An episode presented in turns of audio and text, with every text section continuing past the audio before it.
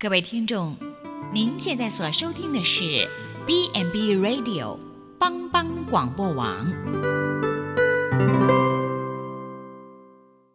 即将为您播出的是由静慧和淑玲共同主持的《小星星协奏曲》。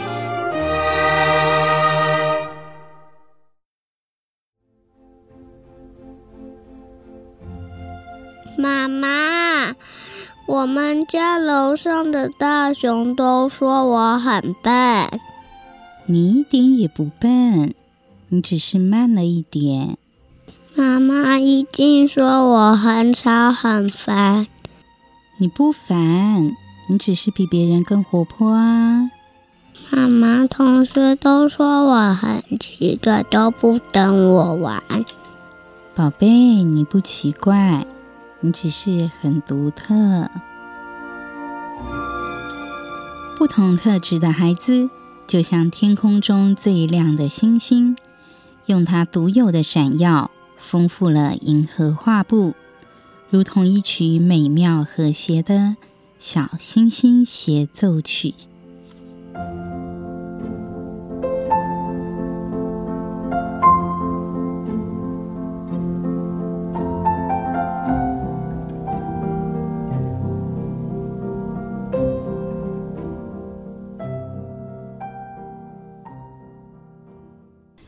全球华人的听众朋友们，欢迎来到《小星星协奏曲》，我是静慧，我是淑玲，大家好。哎，淑玲啊，最近好像那个圣诞节快到了哦，嗯、有没有发现好像到处哦都是充满了这个圣诞节的气氛？对啊，走在那个。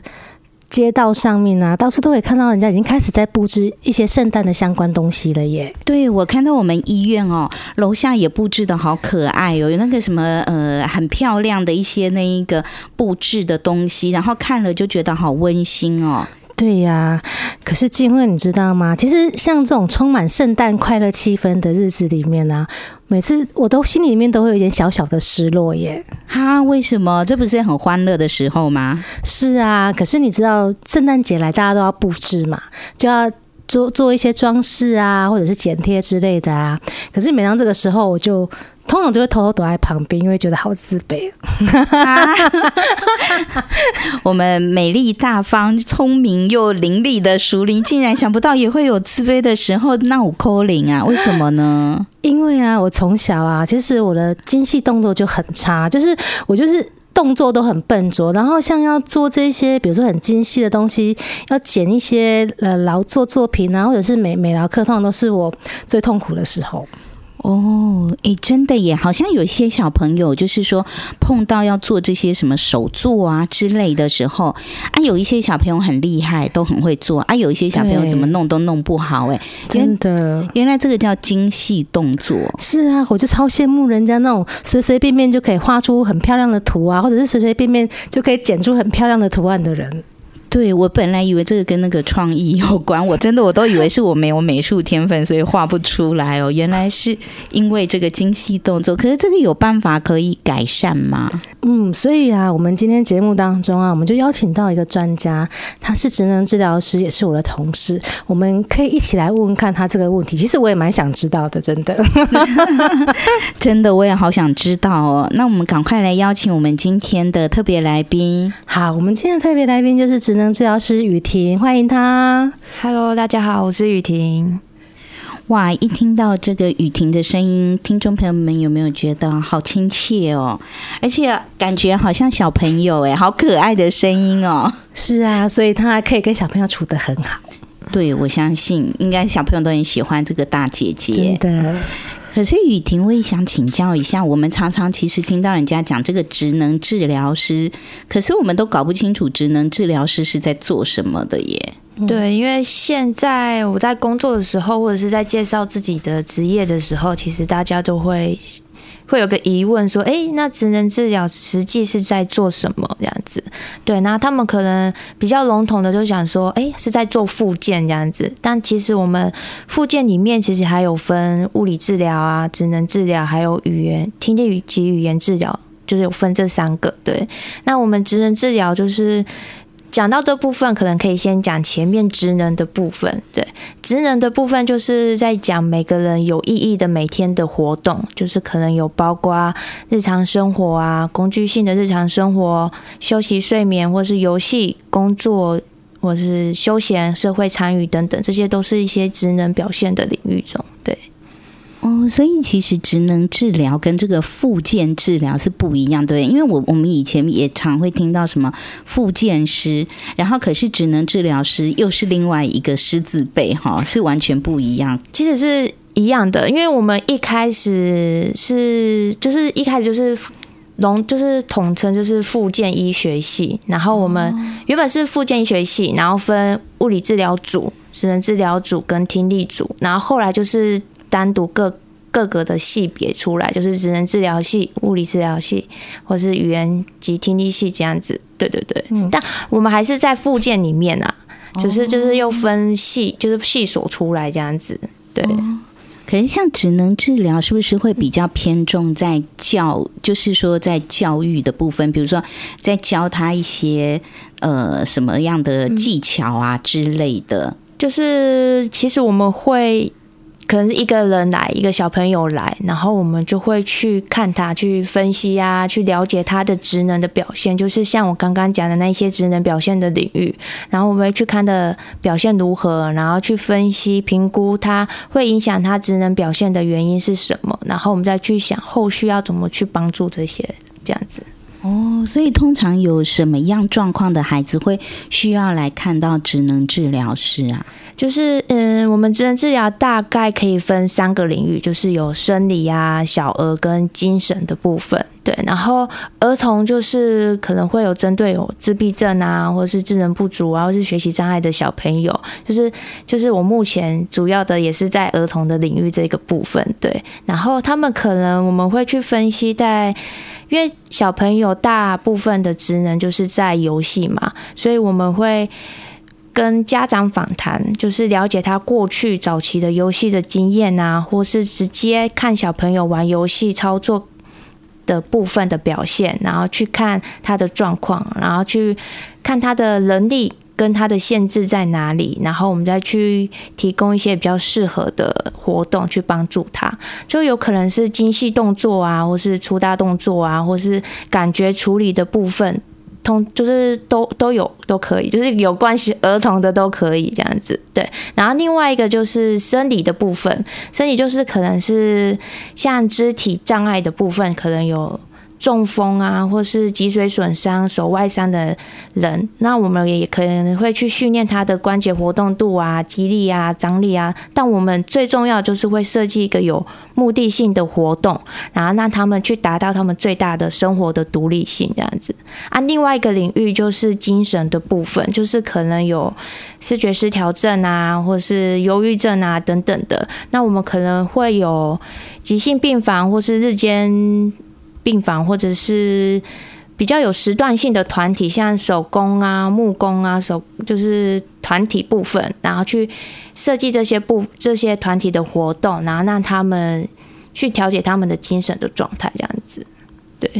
哇，听起来好多样化哎！对啊，其实境外不要说你或者是一般的民众啊，像我自己本身在医院工作，可是我大概也只知道说，哎，我们的复健科的治疗师里面分成物理治疗师、职能治疗师跟语言治疗师，可是实际上他们在做一些什么事情，其实说实在的，我也不是那么清楚哎。对，真的是这个学有专精哈，术业有专攻哦。我想请教一下雨婷，你刚刚在讲说，比如说像针对小朋友的部分啊，因为有时候我们也会在想说，哎，小朋友那么小，有需要来接受到这样的一个职能治疗，或是呃这样的一个呃治疗的部分吗？嗯，其实小朋友刚出生出出来就是。就是会慢慢去探索这些这个世界嘛，就会会去有感觉、感觉的处理啊、刺激啊，一些会进来，然后会去慢慢的发展他的认知啊，或是。大动作啊，是精细动作都有这一些的，对。然后其实像我们讲发展是一个渐进式的一个逐渐发展的过程，所以我们有可能会有一些发展的里程碑，是可以让我们去参考。诶，这个小朋友到这个年纪，他需要的能力有没有达到达，所以去看看他有没有可能是发展迟缓的儿童，有可能啊，对，所以我觉得从小小孩子开始在探索这个世界的时候，我们就是要给他有足够的机会去练习，去增加他的正向经验啊，等等的这一些。对，其实从小孩子从出生开始，我觉得就已经开始可以开始看观察了。哦，所以其实父母的观察很重要哎。不过刚才我有想到一件事，就是你刚刚有提到说，比如说像小朋友的部分，我们可能是会看他以前，比如说游戏参与的一个部分啊。可是你知道，可能有一些小朋友因为家庭状况不是很好，可能他从小可能比较没有机会去接触到这些游戏。我还记得，你看，像熟龄以前我们小的时候，拍谁把你 叫牢哈？因为我们以前小时候啊，可能就会去玩什么，比如下课啊。或是，或是说那个大家爸爸妈妈在工作啊，我们邻居小朋友就会出来玩什么跳格子啊，然后就会去玩一些这个捉迷藏啊，哈，玩很多的这个游戏。那现在小朋友好像比较没有这样的机会耶。对，是觉得会很可惜的，就是可能科技越来越发达，可能是平板啊、手机啊有声光的那种。就是小朋友会很喜欢嘛，因为很大量的声光的刺激，所以只要家长可能在忙于其他的事情，就让小朋友可以安静在旁边看着那个影片，他都觉得可以了。但是这种平面的刺激其实是很少的，其实小朋友还是要透过立体的啊，去触碰别的啊，像嗯、呃，我们像物体有滑的、黏的什么的那些感觉的刺激，其实就是不一样的。对，就是不会只有平面的这种。单方面的只是声光的刺激是可以，是不足够的这样子，对，嗯。其实很多家长会有一个迷思，就是误会。刚才雨婷其实提醒我们，有很多家长，像比如说我很多同学嘛，他们可能就是呃，比如说在金融业、在科技业，那他们就会很强调说这个，哎，现在科技多么发达，怎样？像之前对碰到某一个外商的创投的副总哈，他就很自豪，他说，哎，我女儿四岁就会打电脑了哈，其实就是玩电脑游戏啦。然后我就在想说，哈，那他那么小，你就一直让他玩那个电脑，这样对他的那个发展来讲是好的吗？哈，对。但实际上，刚刚其实听雨婷讲，其实如果我们只有这样声光的一个刺激，是对小孩来讲是不够的，对不对？对，是不够的，因为嗯，因为这世界蛮大的嘛，然后很多感觉啊那些的，这其实都还蛮多的，就可以让小朋友多摸啊，多碰。多玩去探索这样子，然后刚刚金慧姐有讲到说，她说四岁小孩子会打电脑嘛，对，打打那个游戏很厉害。游戏，我觉得也不是说完全都不要碰那一些游戏电脑的，我觉得就是要适时的要规范好可能时间啊，可能三十分钟就要休息多久，让自己的视就眼睛不要太过疲累啊等等的。我觉得，因为有些可能。我们给小朋友的游戏啊，我们可能可以透过一些像，也也不是电脑游戏，就是可能用电脑去做一个 PPT，然后去介绍一些，就比如视知觉的部分，因为视知觉的话可能会比较多是图像的嘛，那我们可能也可以借由 PPT 啊那些，就是电脑的荧幕去呈现这样子，但是。就是就像刚刚讲的，就是你要有时间的规范，就是不是从头到晚，或者是熬夜去看那些平板啊、手机的那一些的，对不对？嗯。所以其实呃，我也想请教一下雨婷，那像大部分啦，你这一边在辅导的个案啊，大部分是因为父母发现嘛？大概他们都几岁的年纪？现在在，因为在医院，我是呃早疗联合评估啦，对对对，就是有小也有几个月啊，两三个月啊，到其实很小的小孩都有，对对对，然后或是到四五岁、五六岁，或是更大的学龄的小朋友，其实也有这样子，对。可是你刚刚讲说那两三个月他都还不会讲话啊，那怎么会发现说，哎，其实他是有需要这方面的帮助啊？哎，就是可能。他在生产的过程，比如可能是有早产儿啊，或是可能怀孕的周数比较低，或是体重比较低，我们可能会希望就是可以持续的观察小朋友的陆陆续续的发展，因为早产儿的有一些因素也有可能会影响之后的发展，这样子。对，有些小嗯妈妈可能呃，家妈妈或爸爸就是想。可能会担心这部分，就是可能就是两三个月啊，可能担心，诶，是不是这个能力没有出来？然后他他可能就会带来我们评估中心做了解，这样子。我觉得这样子也好，不然如果可能在家里一直担心，我说，诶，这这个到底是这个年纪要发展出来的，还是还没，还是怎么样？对，我是觉得，嗯，他们愿意来中心这边寻求比较专业的人员去做了解，我觉得还还不错。雨婷，我可以请教一下哦。那大部分你刚刚说，呃，每一个小孩其实他在不同年龄有他应该发展出来的一些，比如说能力嘛，哈。那你可以稍微大概跟我们介绍一下，就是说大概可能几岁，呃，需要有什么样的一个能力是比较适合的哈？因为很多时候其实，尤其是。第一个小朋友的时候，因为你没有比较值，嗯，对，所以你也不知道说，哎，他现在到这个年纪了，那他不会这个是正常的还是不正常？其实我们也不知道。嗯嗯、呃，我觉得可以先从精细动作来讲啦，对，因为。嗯，因为今天就是刚刚前面有讲到精细动作，想说就用这个部分去说这样子，就是可能小朋友从零到六个月的开始，他可能还正在是有一些发展的反射出来嘛，就可能他不是自主性的动作比较少，所以他可能就是他可能眼睛可以追视一些物品啊，或者是因为他有抓握，可能两个月的时候抓握的反射比较。强嘛，就是你可能东西放在他手中，他就会去抓那些东西这样子，或者是你拿那个摇铃放在他手上，他可能会去摇摇摇摇摇。对，那这部分和零到六个月，我们可以就是可以动动他的手啊，去让他有大动作的手的动作的感觉啊，或者是会让他练习抓握，就可能摇铃啊，或是其他的东西，因为透过摇铃会有动动摇铃会有声音出来，那小朋友可能会想说，诶。怎么会有声音出来？那可能到三个月或是四到六个月，他会发现，诶，摇摇铃会有声音出来，那他会有比较多的动机，会想要去探索、去操弄玩具。对对对。然后七到十二个月就可能会动作，就他会自主性的去抓握的东西会比较多，就可能会去拿积木啊，在中间我们那个脸的中间这里敲敲敲积木啊，或是去拍啊，去拍手。去看他的手，或者是拿比较精细的东西，可能像棒，就是出木栓啊、木栓棒啊、棒，或者是小馒头啊等等的那一些。对，然后一岁到一岁半就可能可以把积木放到就是特定的一个桶子、一个东西里面，或者是放那个形状桶，就是可能圆形啊、三角形可以放进去，可能放的不是很好啦，就是可能那个洞要比较大一点，或是你。家长也要在旁边去协助他去转动这样子，对。然后一岁半到两岁就可能叠积木，就可能可以越叠越高，就是五六个啊、六七个，慢慢的叠上去这样子。然后两岁到三岁就可能可以开始慢慢练习串珠的部分啊，或是拿笔去涂鸦，就是嗯随意涂鸦，就是你不用去克制它，就是限制它。或是纠正他说：“哎，你要画出线出来，因为两两到三岁小朋友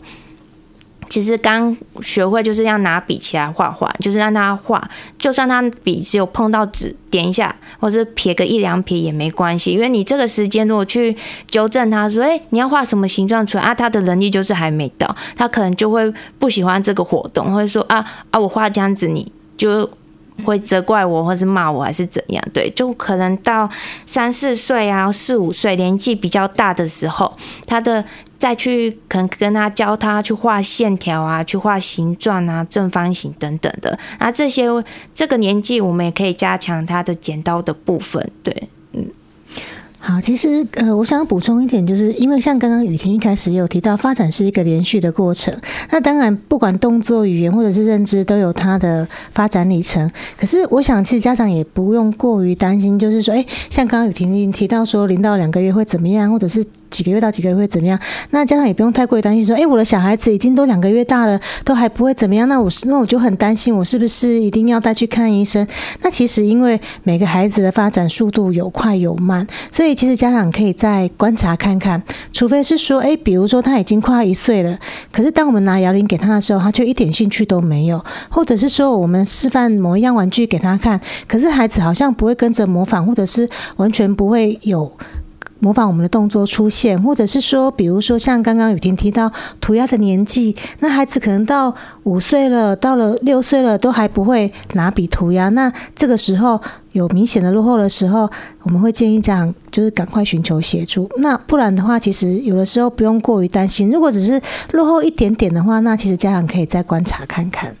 所以刚刚淑铃有讲说，如果只是稍微慢一点点，其实也没关系，因为其实有时候像我们以前就会讲说，比如说像男生就会比女生晚熟嘛，哈，好像女生会比较快学会一点哈，但是大概可能比如说落后个多久的程度，可能就需要来寻求帮助。在落后一两岁的那个程度嘛？呃，像是卫福部的国健署上面有那个儿童发展的连续图，他说几岁的能力要有哪一些，然后他也有一个红字，就是警训，警训年纪就是到了几岁，他年那个这个动作还没发展出来，那家长就可能。需要再多观察这个部分，这样子对。然后通常那个发展里程碑就可能是参考七十五到九十 percent 的小朋友会的会具备的年的能力，对啊。如果小朋友有一项或是两项以上，可能落后百分之二十的小朋友的话，就可能可以进步到早疗联合评估中心啊，去做进一步的确认跟了解，这样子对，嗯。所以真的，我觉得就是说，家长哈，很多时候我们在关心，但是呢，也不用太紧张哈，因为现在其实刚刚听到呃雨婷跟淑玲分享的很多的资讯哈，其实呃也都有哈，所以我们也可以上去这个国建署的网站啊，哈，或是卫福部的网站，其实可以去参考一下相关的资讯。我也想问一下，就是说，是不是因为像有一些小朋友哈，我发现他们比较快可以去学会一些东西，像刚刚比如说雨婷说抓。我或者是什么？那我也发现，就是说，是不是因为，比如说，有些小孩他们家。人比较多，人口比较多，比如说爷爷奶奶、爸爸妈妈，然后甚至可能又有哥哥姐姐，然后都会来跟他玩。那他是不是可能发展就会比较快一点？比如说像我们看到那小 baby 嘛，那很可爱，那很多人都会想要去摸他的脸，有没有？然后就会想要去握他的小手。那有的小 baby 他就就会把你的手指抓住啊，这样子哈。那像这样，其实是不是这个也是一种训练？我觉得很好，就是 就是透过小孩子的日常生活中去训练比较好，不是只有单独上课的时候，就是可能半个小时、一个小时加强梦，就是一直加强这个部分的活动，就是也要去延伸到家庭啊，小朋友直接运用在他日常生活，不管是材料啊、环境啊去做调整，都可以提供一个很适合的活动，这样子，对。像就是就有刚刚有讲到说人口比较多的时候，我觉得有有优点也有缺点呐。就是优点就是像刚刚金慧姐有讲说，可能小朋友呃其他人会去握握小婴儿的手啊，或是跟他讲话，或是跟他玩啊那一些的，那可能不同的人不同的玩法，可以给他不同的刺激，这样我觉得也很不错。然后。可能有一些小缺点，就是可能要知道怎么跟小朋友玩，就是不是只有单一的很，就是很平面，只是跟他握握手，然后可能就走掉了这样子。可能可以进一步去看看小朋友给你的回馈是什么，他可能可能对你笑，那你可以再延伸说哇，你笑得好开心哦，然后或是拿着摇铃会跟他玩，这些都可以再去延伸这样子，嗯。对，其实像刚刚雨婷一开始，她也有跟我们讲嘛，就是其实很多的发展，你都要让他有机会。像动作也是，就是动作的发展，你一定要让小朋友有机会去，比如说爬啊、走啊，好，或者是去去抓握的能力等等。呃，因为我记得我们以前遇过家长，就是因为可能太农忙嘛，那家长都要下田去工作，所以小孩子没有人照顾，所以就是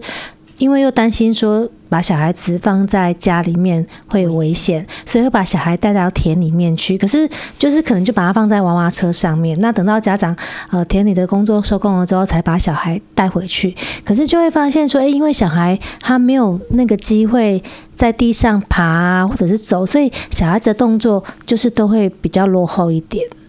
哦，所以真的有时候这个还是需要我们大人哦，花一些心思，然后来帮孩子哈做这样的一个训练。我觉得其实也不见得是训练，但就是透过这个日常生活中哈，可能呢就这个是可以帮助孩子。去促进他的那个发展啦，因为我们电台刚好有一个呃主持人嘛，然后他就是前一阵子生小孩，然后呢，他这阵子就常常呢就是带他可爱的 baby 到电台来玩，然后大家就会觉得说，哎，看到小 baby，啊，每个人都觉得说，哎，很可爱，很可爱啊，哈，然后就会一直想要去逗弄他，跟他玩。那我就发现他那个宝宝哈，就是好像就是呃发展什么的，会感觉都好像比。其他小朋友快这样子，哎，金慧讲到这个，我会想到一点，就是呃，有有学者研究过，我们看到 baby 他们是头都很大，对，头都大大的。那其实啊，在那个发展上，这这是有意义的，因为啊，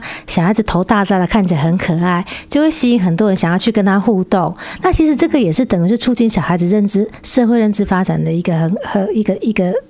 一个原因。哦，我以为我之前有听过一个说法，说小朋友头大是表示他比较聪明，我不知道是不是真的啦。但我会发现，哎，对，有的小朋友头比较大，有的小朋友还好这样子。可是我觉得孩子都真的是很可爱啦。好，我们先休息一下，等一下继续回我们的节目当中。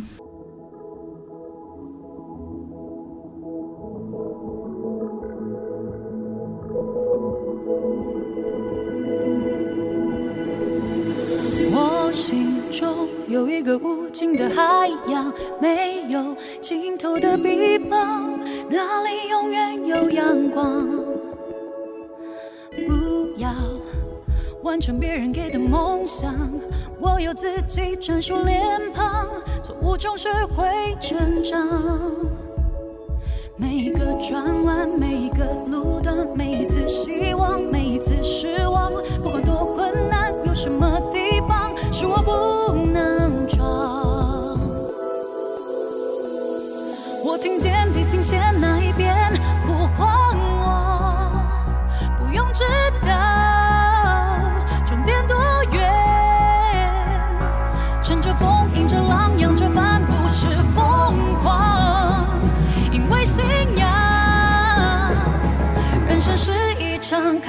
坚强的流浪。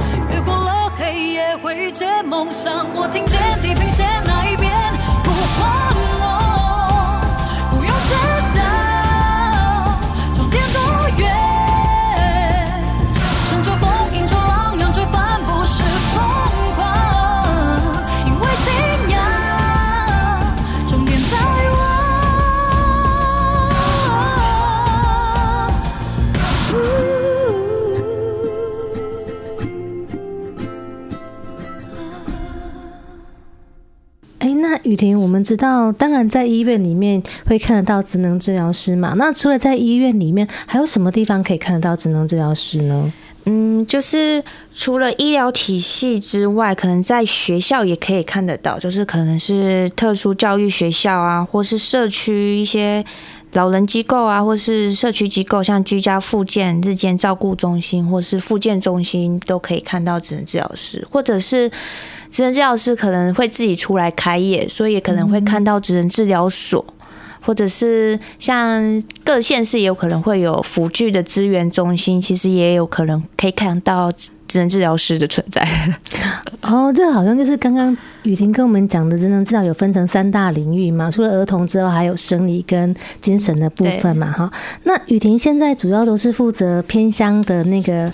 呃巡回医疗的部分，就是早疗的部分。那职能治疗师在偏乡早疗的部分又是扮演什么样的角色呢？就是我们可能会针对在发展啊、学习、日常生活或游戏转衔上面有困难的小孩子，可能就会去小孩子的学校。我们早疗的话，就主要是在幼儿园，就是可能是在他们的教室，或者是操场，或是司令台，然后去做直接的治疗，就是或者是间接的方式提供学校老师的一些咨询，这样。嗯，是，其实金慧讲到这个啊。我就印象很深刻，因为像雨婷或者是呃上次来的师朋，他他们就是有一起在呃山区，就是早疗的部分嘛，哈，协助早疗的部分。那其实他们是很辛苦的，就是因为呃偏乡资资源比较缺乏，有时候甚至去上课的时候，连个比较像样的上课场地都没有，所以他们常常就是在大树下啊，或者是说在操场司令台就开始上课了。哇，所以你们到那个偏乡的服务的时候啊，是会直接去介入，就是说，哎，直接帮这样的孩子上课，还是说你们其实也会还需要去做一些观察？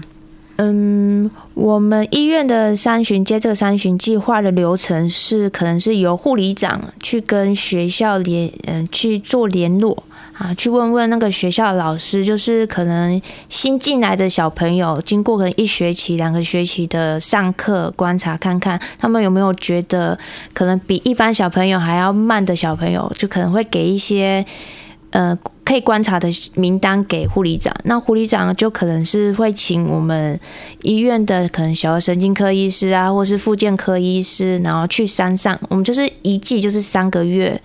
会有一次医生会上去先做筛检，然后他们觉得诶，这个小朋友需要做复健治疗的时候，他就会开单，然后我们这边就会收到名单，然后我们就会去那间学校，然后去找老师去问问他说，诶，他这些小朋友老师的主诉是什么？就是老师觉得有疑惑的点，或是嗯疑问的点是哪在哪一个部分这样子？那我们。呃，刚刚有讲到，我会先，我们可能会做直接的治疗嘛。那我们第一次看到小朋友是陌生的，那我们可能会先做一些评估、初评的部分，然后去了解小朋友的能力跟他的限制在哪里，然后再去进一步的了解他是不是需要再做进一步的复健治疗，或者是说，哎，不用，就可能在学校，呃，在教室里面做一些调整啊，可能老师的，呃。教他的一些方法可以做个调整就可以，可能就不用再额外直接做直接的治疗。那我们给老师的这一些咨询的话，就是另外一个就是间接的治疗，就是提供给老师一些咨询的方式，这样子。嗯，哇，真的很重要哎。其实我们都知道，就是说在南投地区哦，很多是这个山区。那像刚刚淑铃提到的。山区不但这个医疗资源本身就比较少，然后呢，这个我觉得路途交通也是一个很大的问题耶。所以像那个雨婷，你们去的话，因为你说你一起至少要做三个月嘛，对，那你们是会就是说固定大概每多久去巡回一次吗？我们就是。每个礼拜一个礼拜至两个礼拜会做小朋友这样子，对对对，就是可能我们目前是跑四条线啊，就是礼拜一、礼拜三、礼拜四跟礼拜五我们都会去跑，然后可能小朋友，因为如果小朋友比较多的话，我们可能一天没办法跑完的话，我们就可能是两周一次做这样子，嗯。哇，真的是很辛苦哎！而且像刚刚淑玲提到，其实你们去那一边的资源，有些可能还没有教室给你们上课哎。那所以你自己觉得，其实像你在做偏乡的这一些职能治疗哦，尤其又是针对这些幼稚园比较小的小朋友，你有觉得碰到什么让你呃最感动的事情吗？最感动的事情就是看到他们。有进步，或者是呃，小朋友其实像这样的小孩其实还蛮热情的啦，就是看到老师，哎、欸，老师好，就说，哎、欸，我要上老师的课啦，然后就会跟着你去教室，或是跟着你去上课的地方，然后结束的时候也可能会跟你。跟你一个拥抱啊，或者跟你说，哎、欸，老师拜拜。就是听到的时候，就会觉得，嗯嗯，虽然上来很辛苦，但是我觉得，嗯，还蛮值得的。对，而且山区的小孩其实相较于平地的小孩子更容易表达自己的感情的情感。嗯、对，我就记得，就是有一次上去的时候，那小朋友就会说，哎、欸，老师，我好爱你哦。虽然不知道是不是真诚的，但听了就好窝心，对，对不对？是，真的，我觉得小朋友好可爱哈。嗯、但是，嗯、呃。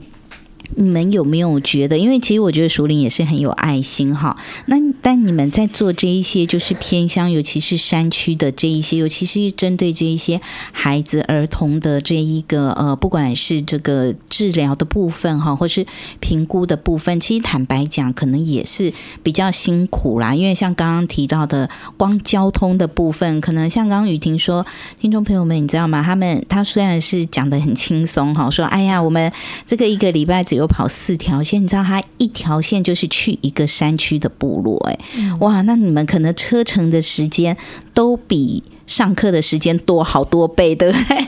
多很多倍。就是，嗯、呃，我们其中礼拜四是另外一个语言治疗师跟职能治疗师跑的，就是他们是跑最远的，就是单程的车车程时间就要两个小时以上了，对，哇，就是花个两个小时到。幼儿园，然后帮小朋友上课，上完之后再花两个小时回来，就可能八点八点可能准备个教具，然后上车八点半九点出发，然后到到到到下午可能回到这边回到医院可能就是五点半啊，或是六点了，对对对，嗯。对，所以这真的就是需要很有爱心哦。那你们自己觉得，在做这些偏乡的这些早疗服务的时候，有没有让你们碰到觉得呃最挑战，或是说你们现在目前看到最大的一个困难在哪里？嗯、呃，之前我们的行动车是像修旅车的那一种，对，就是。诶、欸，就四人座嘛，然后后面有后诶、欸、后车厢，对对，后车厢比较大，可以放一些东西，些教具，但是因为卡多这样，对对对对对。然后就是四个人嘛，就是我们司机，我觉得司机大哥也蛮厉害的，就是他们是开山路的，对，就是对我觉得我觉得他们很厉害，对。然后就司机大哥，然后呃一个语言治疗师跟一个职能治疗师就这样就这样上去了，然后我们可能。可能遇到没有教室的时候，我们可能就是在操场啊，或是司令台还有一个遮蔽物嘛，对啊。如果是在操场的话，可能临时突然下雨啊，或者是风啊，或者是操场有可能有沙嘛，沙很大的时候，可能就会干扰到上课的执行就状况这样子。对，那后来近期一年一年多，我们就是麦当劳有。就是赞助我们一台一个行动早疗车，就是它从旁边可以延伸一个帐篷出来。哇，这么酷！对，就是我们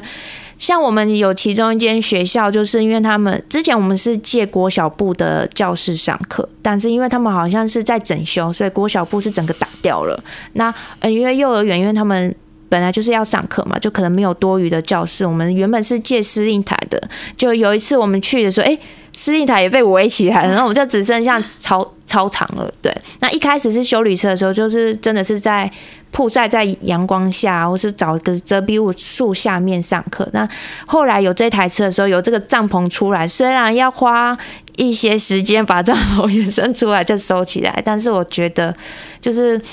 就有个遮蔽物，我觉得上课起来会比较就是流畅一点点这样子。对，我觉得对，呃，除了这个上课的效果，我觉得对安全性也是比较好啦。因为至少一个帐篷感觉是一个比较室内嘛，哈，那至少不要让小朋友就是都在外面上课。然后有时候，比如说像山上的天气，当然有时候是很好好天气，但万一刚好碰到下雨，或是像现在冬天这么冷，风很大，然后让老师跟小朋友都在户外上课，然后我觉得这样也是不太好啦，哈。对，那我们也希望说。说哎，如果真的可以 有更多的这样的这个行动早疗车，你们就可以为孩子提供更好的服务。不过，这是我第一次听到有行动早疗车，我以前没有听过。哎，哇，现在科技好进步啊！对，但是我们首先第一个优先考量的就是。请老师真的可以挪出一个教室给我们上课了，对啊。哦、是如果真的不行的话，我们再动用行动早疗车的那个帐篷这样子。对哦，当然当然，在教室上课应该那个效果还是比较好。嗯，那淑玲你自己就是你也常常在那个偏乡的部分有做这样的一个服务跟鉴定嘛？对，那你自己有觉得有看到就是在早疗的这一块，然后有什么样的一个呃？你自己的心得，嗯，其实呃，因为像我们南投县，其实呃，尤其是普及的所在地是算比较偏乡嘛，那我们服务的嗯、很多很多的家长或者是小孩，其实都来自于呃南投县各个乡镇，那其实有的地方也真的是很偏远，所以我们其实之前有请。工读生就是实际上坐公车去测试，说，比如说，诶，在鹿谷乡啊，在竹山镇啊，他们的家长要带小孩到我们医院需要花多久的时间？那经过，你猜猜看，最久从因为要转车嘛，那最久需要花多一单趟需要花多少的时间？你猜猜看。单趟，刚才雨婷说两个小时都可以从台北到台中了，对，结果这只是从埔里到山区而已，所以两个小时应该算差不多吧？哦，其实不止哎，有些可能需要五六个小时，因为还要花上等车换车的时间，需要五六个小时。对，那这样一整天的时间就过去了耶。哇，一趟哦！刚刚听众朋友们听到那个五六个小时是一趟车的时间，那所以等于他们来到医院花五六个小时，然后可能看完医生，然后或是说做完治疗，再回去又要再花五六个小时，那真的是一整天的时间哎，是。所以就是其实，呃，相较于都会区，我们这边的资源真的是比较匮乏，而且相对的，就是等于家长他们可能需要花更多的力气或者是时间，才能够得到跟都会区一样一样的资源。真的，所以我都觉得哇，真的太佩服你们，好有爱心哦！我觉得可以愿意到偏乡去做服务的哈，真的都很不容易哦。但是我觉得哈，这真的是做在需要上面，因为你要知道这一些孩子或者这一些家庭哦，很多时候他们可能也没有办法说有那么多的这个时间跟这么多的财力、物力、人力，然后可以带孩子说从这个偏乡来到呃我们的市区来看，或者说来做。治疗哦，所以相对的就觉得哇，雨婷你们这样可以直接深入偏乡，然后去帮他们做这样的一个职能治疗，真的是对孩子来讲是意义蛮大。那雨婷，你也可以跟我们分享一下，像比如说你刚刚说，你看你觉得看到孩子的进步，就会让你们觉得很有动力嘛？那大部分你们辅导就是说帮孩子做职能治疗，大概多久的时间可以看到一点点成效？一般来讲，一般来讲，就是呃，其实小孩的发展的差异性还是蛮，就是不一会不一样啦。对，就是有些可能只是缺乏刺激的话，可能很快我们可能一季就可以看到他的能力的上来这样子。啊，如果是真的有其他原因影响到他的精细动作的话，我们可能会持续可能。三半年也有可能，对对对，嗯，所以你们去也是一对一吗？还是说会，比如说有几个这样的呃类似状况小朋友，然后可以一起来上课？呃，我们通常是一对一上课啦，对啊。如果是我们想要针对他练习他团体的部分的话，我们就可能会一个老师对两个小朋友，但就是没办法再多了，再多的话可能就会。就是可能空间也不够啦，嗯，对，嗯、呃，我们可能教室的空间也不够，但就是可能是一对二，就是可能我们介入的目标就是可能增加他社会互动、人际互动，怎么跟他的同才去做合作啊，去完成一个游戏啊，完成一个活动这样子。呃，我们呃刚刚没有讲到，就是细若细讲的话，我们职能治疗可能可以。就是我们在山上可能会做一些日常生活自理的训练，或者是做一些认知知觉能力的训练啊，或者是感觉统合的训练跟精细动作的训练这一些。对，嗯，哇，这个真的很重要，尤其刚才雨婷提到一个自理能力哦，这个对于很多家长来讲就是最头痛的，就想说啊，我如何可以训练我的小孩，他可以至少照顾自己的这个食。食衣住行，然后不要呃那个可能基本的这个生活的部分，他可以自己照料哈。那对家长来讲，他就可以轻省很多。但你刚刚其实还有提到其他，就是包含可能比如说精细动作的训练或是什么，你可以也稍微跟我们解释一下吗？就那每一个是在做什么的？因为我想说，可能很多听众朋友跟我一样听阿伯，因为太专业了哈，就是觉得我们只知道说自理能力就是可以训练，比如说他可以自己吃饭啊，自己如厕啊，哈，可能类似这样，对不对？哈，对对对，就是这样。那可是。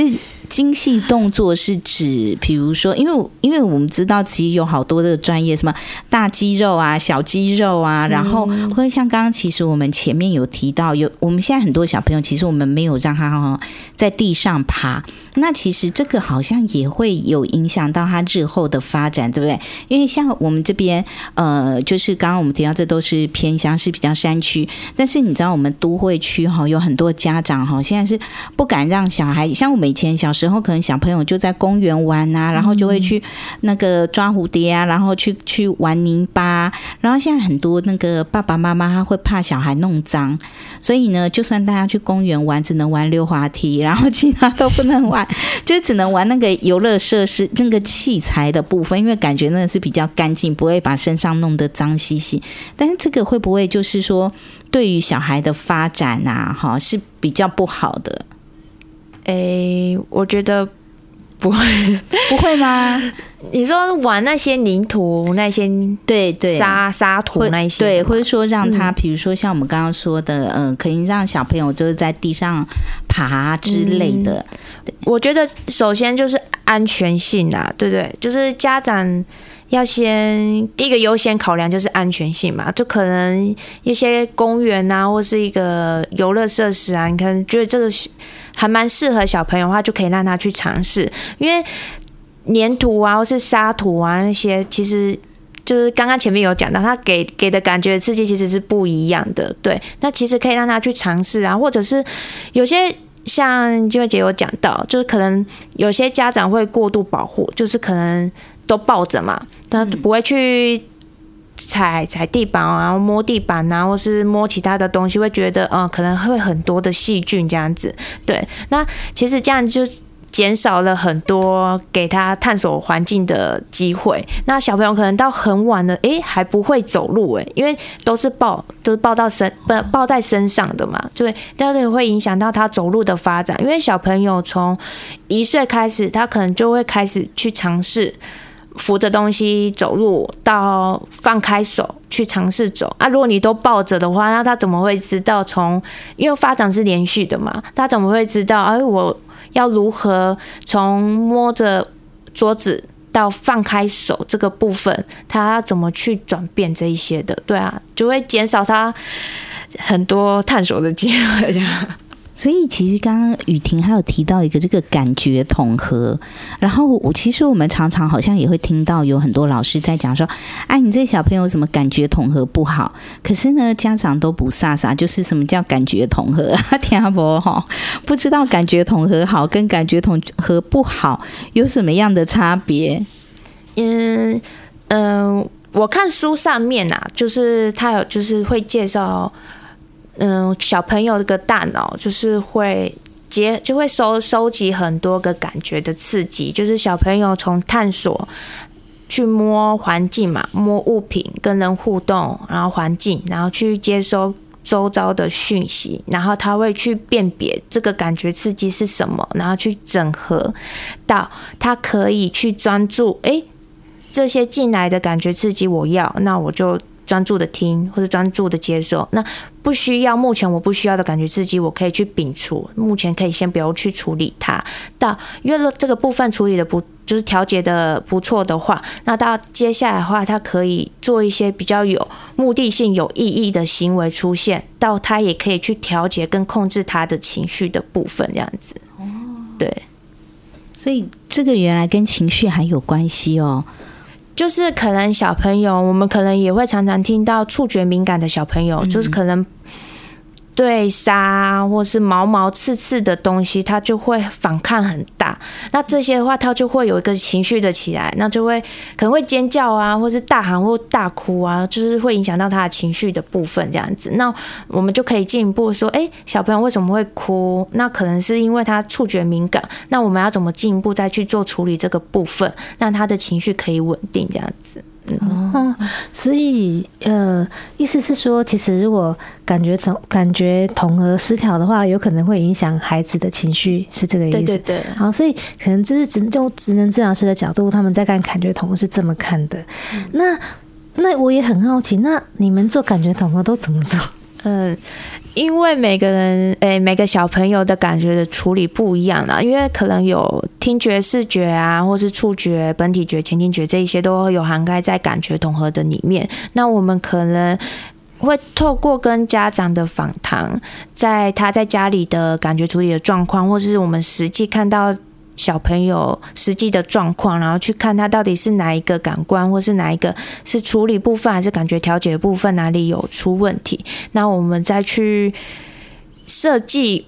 每个小朋友不一样的感觉餐，就去设计出来，然后去让他去练习这样子。嗯，所以我们通常每一个小朋友上一次课大概需要花多久时间？你说感觉统合的课每一个课都不一样吗？就是像职能。呃，职能治疗的这些课程，我们就是基本上就是三十分钟以上啦，就是三十分钟，然后我们会去看小朋友需要哪一些的训练，然后去做活动的设计，这样子。嗯，哇，可是三十分钟还蛮久诶，小朋友可以专注这么久，所以我们可能就是会运用小朋友有兴趣的活动，然后去增加他的动机，这样子。嗯，那。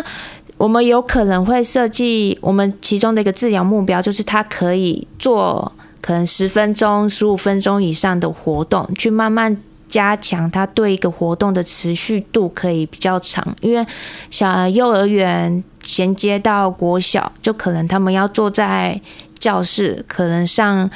一整节的课之后。到下课才能起身这样子，对。对对，这这部分我们也可能是会纳入成是治疗的目标这样子，嗯，等于就是提前训练这样子。那我想请教一下雨婷哦，我们其实哦呃前面也有在讲这个精细动作，那我们大部分的精细动作是不是都是指这个手部的操作，还是其实是有涵盖哪一些？呃，精细动作就是可能就是手指啊、手腕的那些去操作一些比较技巧性的活动，这样子。对，那通常精细动作其实它也是会需要其他能力去相互配合的啦。可能它需要有一个适当的姿势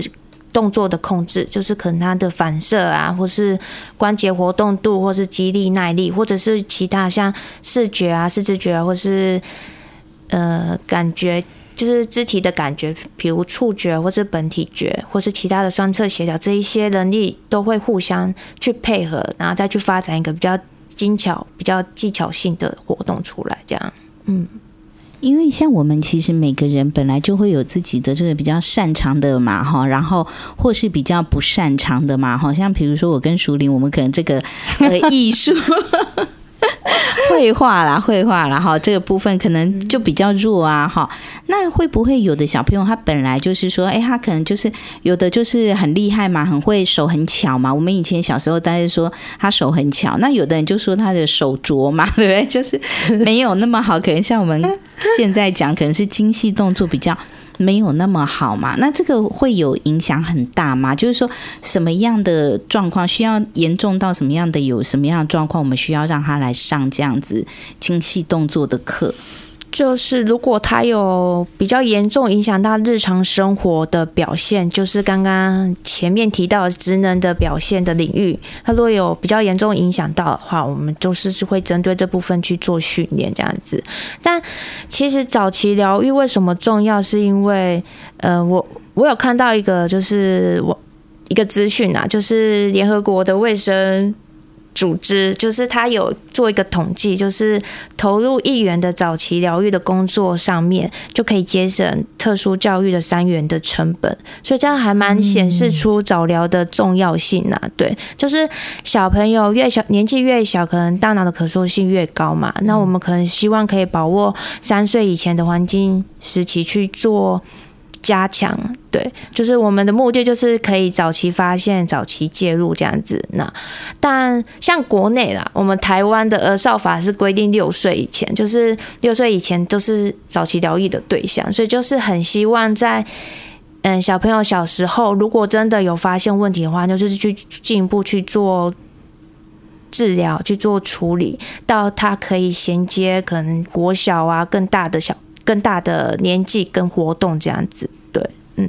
嗯嗯，真的，其实啊、哦，很多时候我们以前都会讲说，这个预防的观念是比较重要，就是早期发现、早期治疗。嗯、那我相信对孩子而言也是。更好，我觉得其实很多时候我们是觉得说，比如说习惯的养成，我越小的时候我养成好习惯，等到我已经养成不好习惯，然后你要叫我把它改掉，哎，这个可能要花更多倍、更多倍的时间哈。所以当然像刚才雨婷提到的，如果我们可以在孩子三岁之前啊，哈，甚至可能六岁之前，因为我觉得对很多家长来讲，三岁之前可能他会觉得好困难，因为我不会觉得我的小孩好像有什么样特殊的状况，除非是真的非。常非常严重嘛，哈。那但是如果是在可能，嗯、呃，也许我们自己也不知道。像我们刚刚前面提到，如果又是第一个小孩，你也没有比较值，你也不知道说他这样是 OK 还是不 OK 啊，哈。那我们是不是应该再给他一点时间，哈？不过我觉得现在也很棒，就是说，其实像你们也也都有提供这样的一个咨询门诊，对不对？就是如果说家长他自己搞不太清楚，他其实是不是也可以先来做咨询或询问？对，就是可以，诶，就是可以先去看，就是门诊嘛，跟医生讨论，然后由医生那边可以去看看他的状况这样子啊。如果医生觉得可以需要进一步了解，再比较详细的报告的话，他就可能会到我们这边再做详细的评估这样子。对，就是说，因为刚刚雨婷也有提到，不管是国健署或者是卫福部的网站上面，其实都有儿童发展历程的那个参参考可以对照。那家长大家可以看一下，如果说，哎，我的孩子好像已经落后，已经到到达那个警戒的那个程度了，或者是说，哎，觉得我的孩子好像。真的就是跟别的孩子差很多，落后很多。那再来的话，就可以带来门诊看。那医生我觉得，诶，的确确实可能有发展比较迟缓的疑虑，他就会转给治疗师做进一步的评估。那。就是刚刚前面有提过，就是家长如果觉得诶有担心，那可以先对照一下发展历程。那如果只有稍微落后一点点，其实不用太担心。可是如果那个落后可能已经落到临界值或者是警戒值的话，那可能就可以带来门诊给医生做看诊。嗯，真的，其实哦，很多时候我觉得哈，对于呃家长而言啦。既然我们有了孩子嘛，我觉得呃有一个很重要的就是，我们希望我们的孩子是可以真的成龙成凤哈。但是在他小的时候哈，因为他还那么小，他可能他自己也不会讲，所以很多时候真的是需要靠家长哈，或是身边的这个主要照顾者，我们的观察，我们来看一看孩子是不是有需要我们协助的地方哈。好，那今天真的也很谢谢雨婷来到我们的节目当中，最后诶有没有什么要补充的？我觉得就像刚刚有提到嘛，就是每个人就有比较特长的地方，可能会比较弱的地方这样子。那小朋友在发展中，就是不要太过于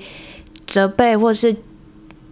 矫正他的缺点啊，就是不要太放大他的缺点，就是我们也要适时的从他的优点啊、特长去跟他讲，其实他也很棒。那哪一些部分在做加强，或是在做更好，或者是我们可以从他呃可能比较慢的能力去去找他，可能有一两次，可能因为他正在发展，可能一两次可以做得很好，那我们就去放大他一两次做得很好，跟他讲说，哎、欸，其实你可以做到的，哎、欸，你看你做得很漂亮啊，就是不要太过于给小朋友挫折感这样子。对，嗯，好，谢谢雨婷，那也谢谢听众朋友们的收听，小星星协奏曲，我们下周同一时间空中再会喽，拜拜，拜拜，拜拜。